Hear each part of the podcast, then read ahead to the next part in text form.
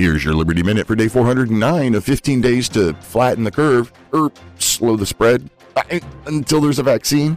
I mean, until we say so. Biden's address to Congress started with political theater. Everyone in that room was vaccinated. The seats were socially distanced, yet everyone was forced to wear masks by House rules.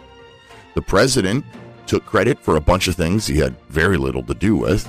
He almost ordered you to get the vaccine. He asked the legislation costing trillions of dollars, bringing the Biden administration spending and request for spending to over six and a half trillion in just three months. The American Family Plan, the American Rescue Plan, the American Jobs Plan, the PRO Act, these all have great and inspiring names, but together they create government control of nearly every aspect of existence while spending our nation into oblivion. The moderate and unifying Joe Biden presented on the campaign trail has become progressive Marxist Joe Biden.